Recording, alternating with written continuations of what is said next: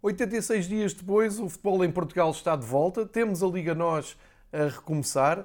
Eh, vamos para a jornada 25. Os jogos começam hoje, estendem-se até domingo, nesta jornada 25. Eh, e este é um episódio do Fever Pitch, todo ele dedicado ao regresso do futebol português, da primeira divisão, já que as outras terminaram, como se sabe. Começo por eh, fazer um elogio a todos aqueles que eh, sempre acreditaram que era possível regressar com o futebol eh, dentro de campo, ainda que condicionado, é verdade, mas, verdade seja dita, em Portugal sempre houve uma maioria com vontade de decidir todas as questões que têm a ver com o Campeonato Nacional dentro de campo. Questão do título, questão da, da, da ida à Liga dos Campeões, da Liga Europa e também da descida de divisão. Isso é bom e, e, e permite que uh, tenhamos agora, pelo verão dentro, o, a conclusão do Campeonato Nacional e coloca até Portugal uh, numa situação de topo da Europa, ao lado de campeonatos como o da Alemanha, o da Espanha que volta para a semana, o da Itália que está quase também a regressar e até na Inglaterra, onde está mais difícil, mas também já se prevê um regresso. Fica de fora a França e com muitas críticas de eh, adeptos e de vários dirigentes que acham e cada vez estão mais convencidos que o fim da competição foi eh, prematuro. Vamos nos concentrar em Portugal. Eh, vamos olhar para a jornada para cada jogo, fazer aqui também um ponto da situação, mas antes, olhando para a imprensa do dia 2, queria deixar aqui uma nota porque tive a oportunidade de ler eh, uma coluna de Pedro Proença, eh, que pede aos jogadores que comam a relva e que deixa, li a, coluna no Jornal A Bola, que, que deu a essa coluna o título de Por Vocês Retomamos e fala dos jogadores. Ora, parece-me que é precisamente aqui um, o ponto mais delicado desta paragem do futebol em Portugal. Se houve alguém que foi afetado, esse alguém foi Pedro Proença. Vamos pensar no futebol em Portugal, tal como começou a temporada, este campeonato, eh, no fim do verão eh, passado, Pedro Proença estaria muito longe de imaginar que iria para a reta final desta liga numa posição tão fragilizada eh, e com toda a ideia de que se está a despedir deste cargo.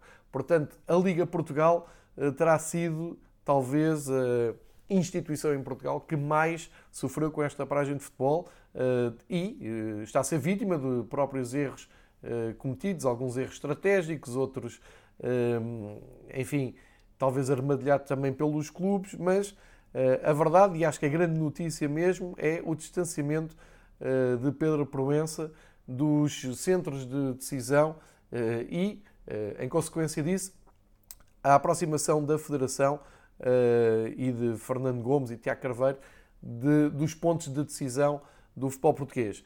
Houve aqui uma altura durante a paragem em que se percebeu que houve vontade de mudar coisas no futebol português. Desde logo há um, todo um episódio que eu gravei sobre a reformulação dos campeonatos amadores, isto é, da, da segunda divisão para baixo, ehm, com uma nova proposta revolucionária ehm, do, da Federação, lá está.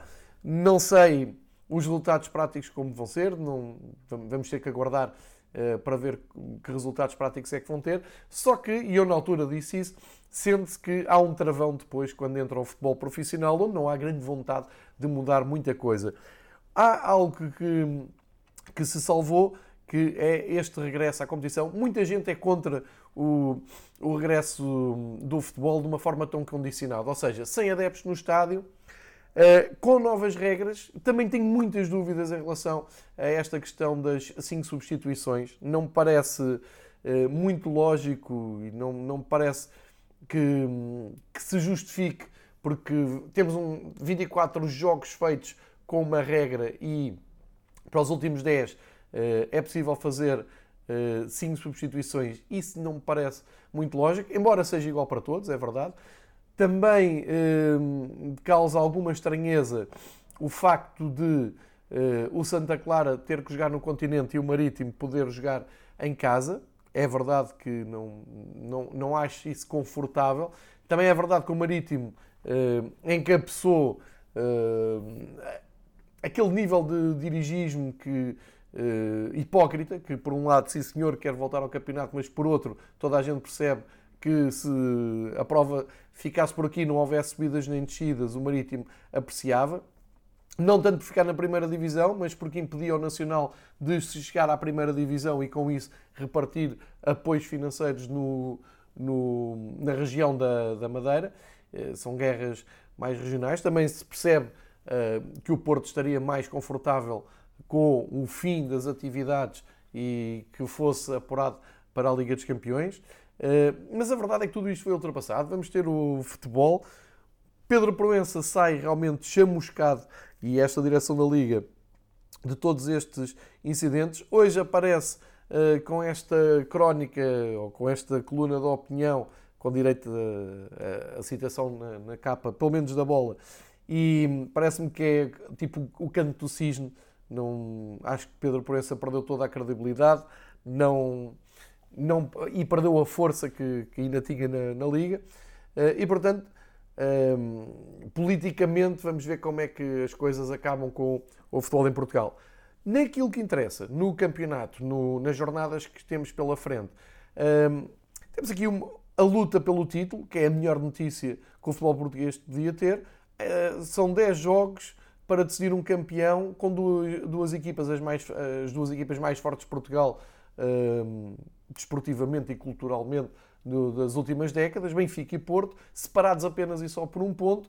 Uh, vantagem para o Porto, um ponto, e vantagem também no confronto direto, de, depois de ter ganho os dois jogos ao Benfica uh, na primeira e na segunda volta. Uh, mas a verdade é que é muito apetecível para seguir esta, esta luta até ao fim. Isto levanta-me aqui uma questão, e é a última questão que eu, que eu vou falar antes de, de entrar no campo do futebol propriamente dito, é que parece-me que Portugal está a perder uma ótima oportunidade para uh, expor o seu futebol a nível internacional. Eu passo a explicar. Uh, a Bundesliga não precisava uh, de ser o primeiro campeonato a voltar em termos mediáticos para ter exposição pelo mundo. Toda a gente conhece o futebol alemão, há muita gente até que, que, acha que o, o, o, campeonato alemão até é o mais competitivo da, da Europa e o mais apelativo pelos estádios cheios, pelos jogos com resultados Hum, imprevisíveis, pela qualidade do, dos intervenientes. Embora a Inglaterra jogue um futebol talvez uh, mais espetacular, com mais paixão dos adeptos, mas acho que estamos todos de acordo, a Alemanha está no top de, de, de bons campeonatos a uh, nível mundial. Ora, viu-se que as audiências uh, televisivas à, volta do campeonato alemão, nomeadamente com um jogo que, importante para o título, como foi o Dortmund com o Bayern, Ehm, bateu recordes a nível de, de audiências, eh, houve países a, a comprarem os direitos que ainda não tinham, e isto levanta-me aqui a questão de Portugal, sendo o segundo país das ligas mais importantes da Europa a regressar, não sei se não está aqui a perder uma, uma grande oportunidade de fazer algo que os dirigentes têm, têm dito de forma teórica, que é a internalização da Liga. Pois bem, está aqui, está aqui uma ótima hipótese de Portugal mostrar uh, à Europa e ao mundo que tem bons jogadores, boas equipas, nomeadamente um título, uma luta pelo título, como não há uh, em Inglaterra, como não há em França, como não houve em Itália durante muito tempo, mas agora uh, a Lazio ainda está a dar luta.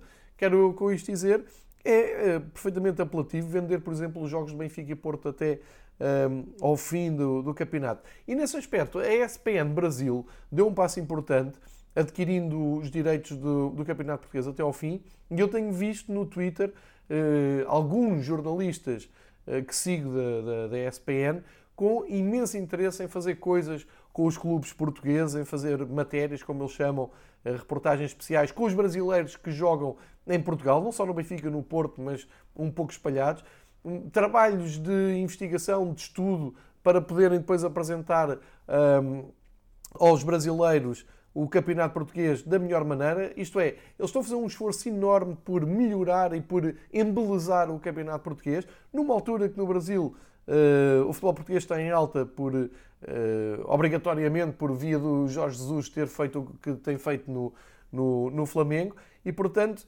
este exemplo brasileiro era uma ótima oportunidade para a Liga Portugal agarrar e promover o futebol lá fora. Só que, como se sabe, os clubes atualmente são muito fechados, não permitem abertura de, de entrevistas do, dos jogadores, dos seus craques, quer dizer, é tudo muito controlado, toda a gente sabe isso, em todos os clubes, e eh, não sei se não valeria a pena abrir aqui uma exceção eh, e eh, estreitar relações com a ESPN Brasil e depois com outros canais que se mostrem interessados um pouco por todo o mundo, especialmente na Europa, porque era a altura de Portugal abrir o seu campeonato, abrir os seus craques, divulgar este produto, porque vai, podemos ter muitos olhos a olhar para este, para este campeonato, para esta luta eh, pelo título, pela ida à Europa, como eu disse, eh, e com alguns jogos que prometem eh, algum espetáculo. Se olharmos para o que tem sido a Bundesliga, com todas as condicionantes, a tal regra das substituições, não haver público nos estádios, todas essas condicionantes que nós sabemos, mas vendo o resultado final, que até aumentou audiências, insisto nesta questão, Portugal tinha aqui uma grande hipótese de fazer algo que os seus dirigentes, eh, nomeadamente a Liga, promete de uma forma teórica e demagógica há anos e anos, e agora era, tinham que se fazer à vida, tinham que ir à procura uh, dos responsáveis da ESPN Brasil para um, criarem um, um, canal de comunicação e estreitar esta ponte.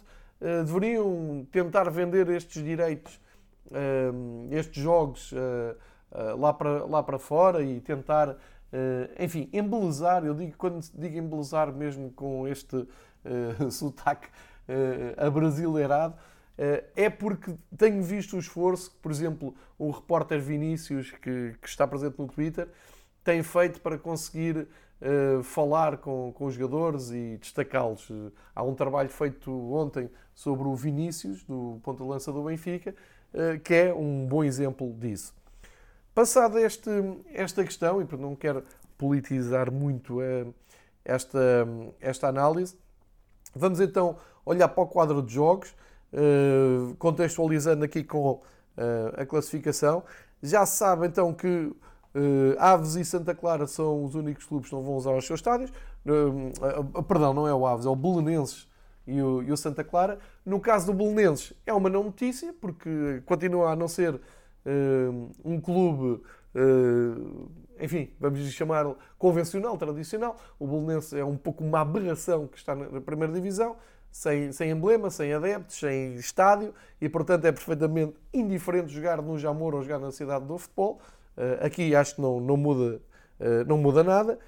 No caso do Santa Clara, já me parece mais delicado, lá está, em contraste com aquilo que o Marítimo fez e, e, que se decidiu. Portanto, nesse aspecto temos algo diferente. No Santa Clara Braga, o Braga não tem que ir aos Açores, vai ter que vir a Lisboa jogar na cidade do futebol. Uh, vamos ver como é que corre. Mas vamos por ordem cronológica uh, e vamos olhar para o primeiro jogo de logo no fim da tarde. Temos um Portimonense Gil Vicente. É um jogo cheio de curiosidades. É a primeira vez que o Gil Vicente joga uh, em Portimão a contar para eh, o campeonato da primeira divisão em Portugal, nunca se encontraram.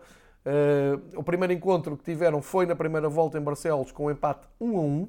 Neste momento, o Gil Vicente é um clube perfeitamente estável. Já se fala até uh, de uma possível saída do Vítor Oliveira com uh, a missão, com o sentimento da missão cumprida e a chegada de um novo treinador para o próximo ano.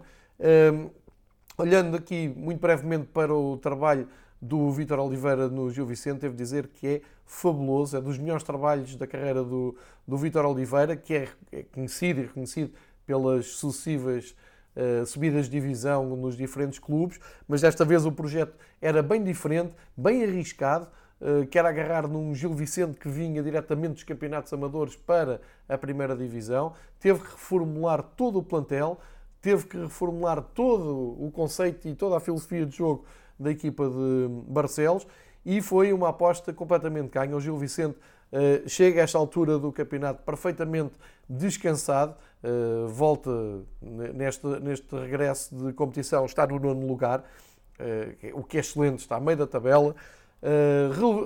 revelou alguns jogadores, como o Sandro Lima, como goleador, como o Kraev, titular da seleção búlgara enfim, temos, estamos a falar de um clube que tem feito um campeonato, eu diria até de forma surpreendente, muito estável, com passagens muito interessantes, com jornadas muito interessantes. É um excelente trabalho, mais um, de Vítor Oliveira. Tem aquele problema de para esta ponta final apenas querer consumar esse bom trabalho e ficar longe de, de algum percalço de descida, mas como descem dois clubes e com a diferença que o Gil Vicente tem, eh, à partida está assegurada a manutenção. Muitos parabéns um, à estrutura de futebol do Gil Vicente. Tem um, um belíssimo estádio, como já disse aqui noutros episódios. É um clube realmente que me parece tenha todas as condições para ser uma equipa de primeira divisão. Já o Portimonense, eh, que esteve ali na linha da frente para e percebe-se porquê, para o regresso do futebol, foi dos primeiros clubes a apresentar soluções no seu estádio para receber os jogos, tem um relevado reconhecidamente bom, eh, fez obras logo muito cedo eh, dando o exemplo e claro, está numa posição de descida e portanto não lhe interessava nada que a competição ficasse por aqui mas esteve sempre numa, numa atitude positiva. O Portimonense tem aqui o primeiro de 10 assaltos para tentar uma escapada uh, à descida da divisão, que seria épica caso acontecesse. Neste momento o Portimonense é o penúltimo, tem 16 pontos, e uh, na mira tem o Passos Ferreira que tem 22, ou seja, são 6 pontos, são duas vitórias Ehm, de diferença entre Portimonense e Passos Ferreira para recuperar ehm, em 10 jornadas. Um pouco acima está o Marítimo, com 24 pontos. Se Marítimo ou Passos Ferreira se distraírem, eh, realmente pode acontecer. Agora, acho que é muito difícil o Portimonense sair desta, desta zona. Eh, eles acreditam, há um, um, um discurso positivo em Portimão, mas tudo passará por eh, uma vitória hoje que pudesse dar alguma esperança e algum alento. Tudo o que não seja uma vitória hoje perante o Gil Vicente, acho que eh, vai agonizar a, reta final do Gil Vicente. Depois temos Famalicão e Porto, o grande jogo de hoje, às 21h15. Eh, Famalicão, durante muito tempo, foi a sensação deste campeonato, andando ali na liderança e na, na, nos, no, nos lugares da frente. Uh, acontece o que acontecer, o Famalicão vai ser também uma das boas surpresas do campeonato. O Famalicão vem da segunda divisão após décadas de ausência uh, de, do campeonato maior em Portugal. Fez um investimento grande, é verdade. Está rodeado, o clube está rodeado de investidores com o propósito de valorizarem a equipa. Conseguiram, tem excelentes jogadores, tem uma equipa muito interessante, muito bem treinada, com alguns jogos eh, que ficaram no top dos melhores jogos deste campeonato, depois tiveram ali uma quebra natural e neste momento é uma incógnita saberem que, aliás, João Pedro Sousa diz isso mesmo, saberem em que estado físico é que a equipa está eh, e tem do outro lado o Porto que eh, é o líder e conta realmente nesta luta a dois saber que ganhando todos os jogos não precisa de uh, olhar para o resultado do seu perseguidor. Olhando, fazendo aqui a, também para o Benfica o Tondela do dia a seguir, amanhã, dizer que a grande vantagem que hum, Porto e Benfica, as grandes vantagens que têm, uh, visto assim o olho nu, é o Porto é, é ser líder, é, é, saber que em caso de igualdade pontual ganhou os dois jogos ao seu rival, uh, é saber que fez um, tem vindo a fazer uma recuperação espantosa nesta segunda volta, recuperou os pontos em atraso, portanto, animicamente e moralmente o Porto está em alta, vai querer uh, agarrar nessa condição, aliás, o Sérgio Conceição já disse isso na conferência de imprensa, vai querer agarrar nesse, nesse estado de espírito uh, muito positivo para lançar a reta final do campeonato e somar por vitórias os seus jogos. Uh, só que uh, esta paragem obriga que isto seja uh, uma terceira fase do campeonato. Portanto, tivemos a primeira volta como primeira, como primeira fase, com altos e baixos das duas equipas, onde o Benfica disparou. Tivemos um início de segunda volta, onde o, o, Benfica realmente uh, perdeu, perdeu terreno, baixou de qualidade.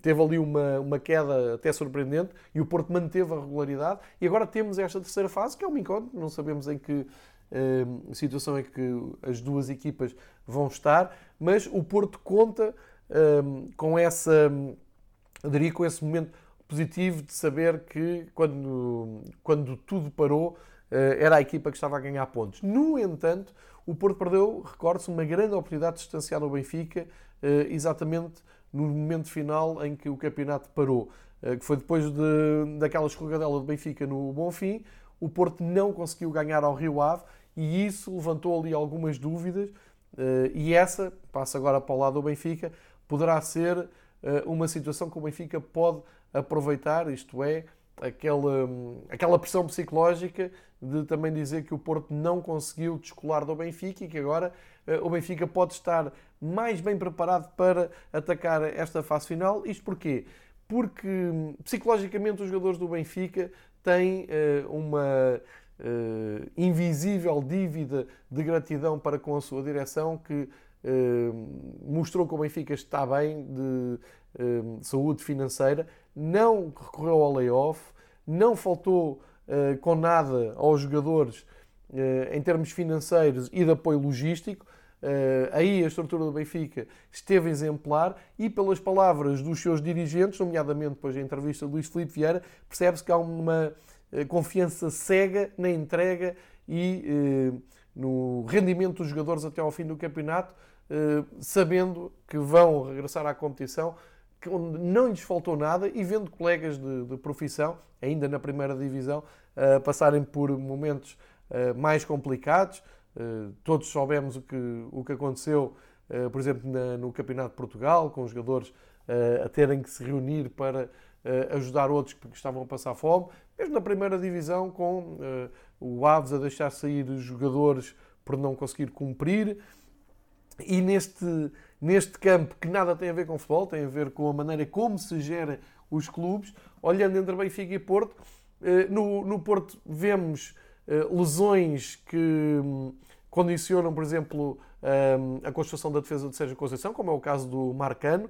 Eh, vemos também o caso do, do Alex Teles, saídas iminentes no, no plantel uh, do Porto e o Porto está um pouco ensombrado também pelas saídas do ano passado a preço zero de jogadores como Herrera, por exemplo, que era um dos símbolos do, do Porto.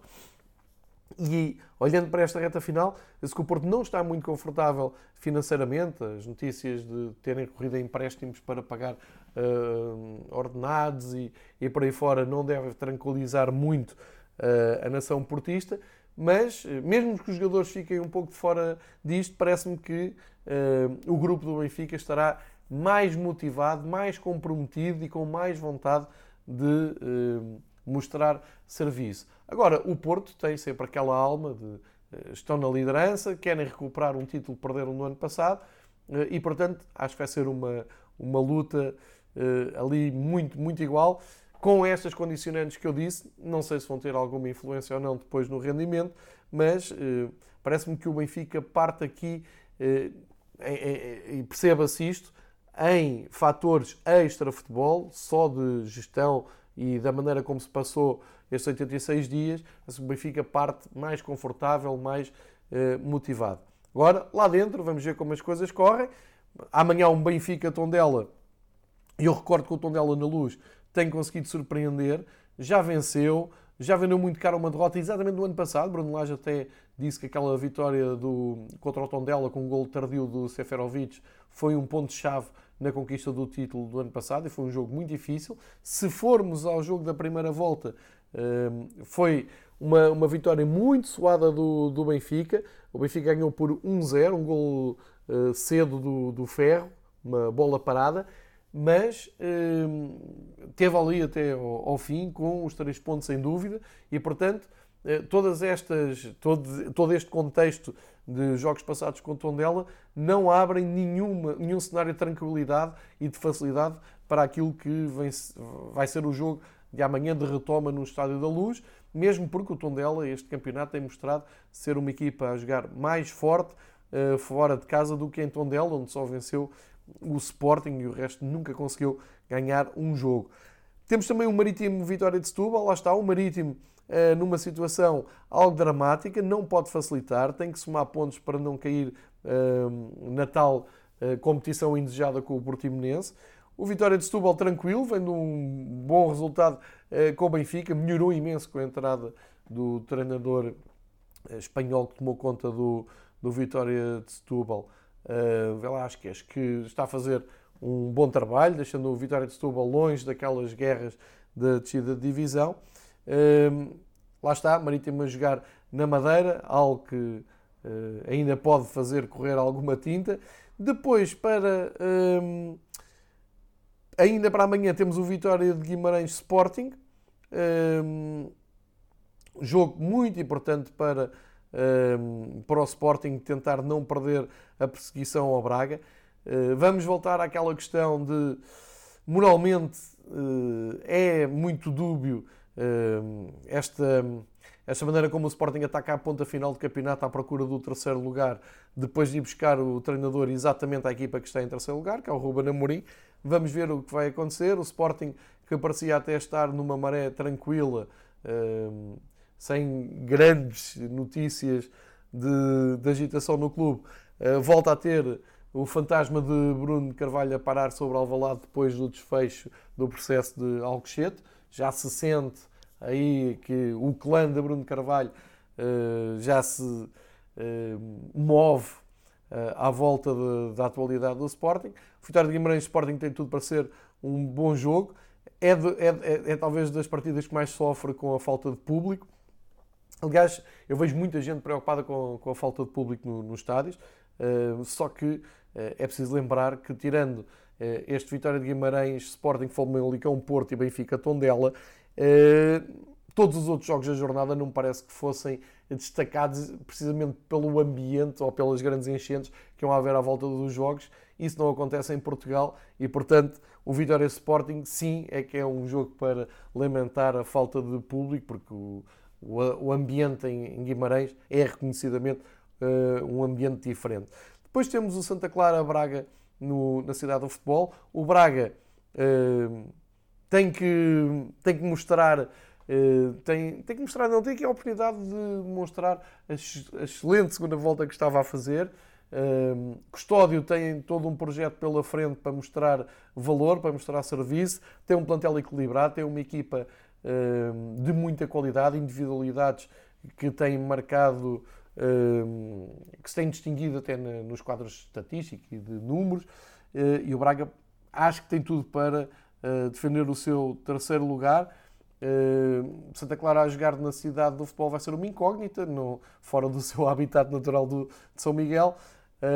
vamos ver o que nos traz este jogo. Depois temos um Aves Belenenses, talvez o jogo mais desinteressante da jornada. O Aves, eu acho está perfeitamente condenado, ainda por cima envolvido uh, enfim, em, em politiquices com SAD, clube, jogadores que já saíram, problemas financeiros, polémicas à volta de elementos que já saíram de, da SAD.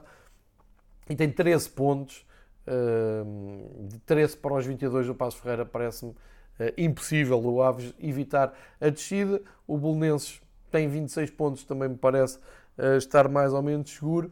Enfim, é um jogo sem grande uh, emoção, sem, sem, grandes objetivos.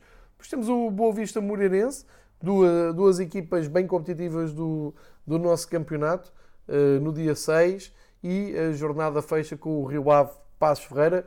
Uh, Rio Ave que fez um, um ótimo, uma ótima exibição no Dragão antes de, da competição parar uh, e o Passos Ferreira que está ali mesmo na zona limite. Uh, aqui parece-me que vai ser o futebol alegre, positivo do Carlos Carvalhal contra um sobrevivente, o Passos Ferreira, que vai tentar somar pontos. É este o quadro de, do, do regresso ao futebol português.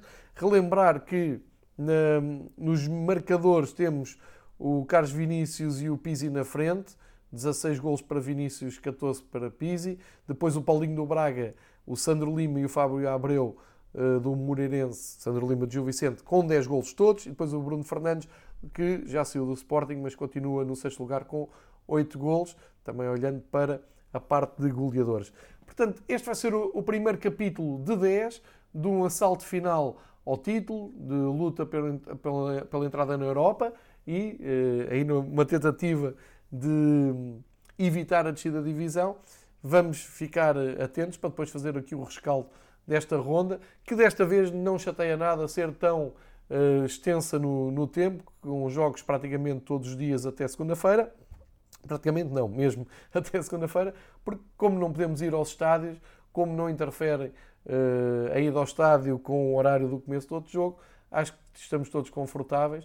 Uh, uma última nota para dizer que acho incrível a falta de coragem de criticar uh, tudo aquilo que a Claque do Porto anda a anunciar e não se pode ir com paninhos quentes e com ações pedagógicas tratar os elementos do, dos Super Dragões como se fossem uh, num estatuto especial e que estivessem a inventar a roda ao dizer que vão receber a equipa e apoiar de fora. Isso é o que todos os adeptos querem de todos os clubes, em todos os estádios.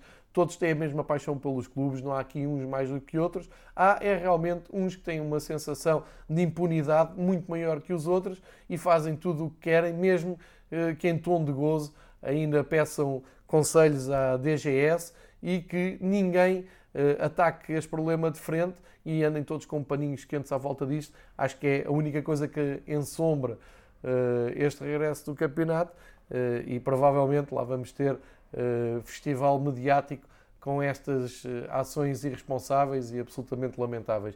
De resto, espero que o campeonato volte com emoção, que sejam bons jogos, que a luta pelo título seja realmente decidida dentro de campo e que uh, seja vencida pelo melhor e volto depois com um rescaldo uh, quando terminar esta ronda. Obrigado por ouvirem o Fibra Pitch, já sabem, temos episódios dedicados só ao futebol espanhol, só ao futebol alemão. Quando regressarem os outros campeonatos, também o vou fazer. Quando regressarem as provas de, da UEFA, vamos estar atentos e uh, tenho aqui sempre um pois para ouvir falar de futebol. Obrigado por nos seguirem. Eh, tanto no podcast como no YouTube, e eh, que volte o futebol em Portugal.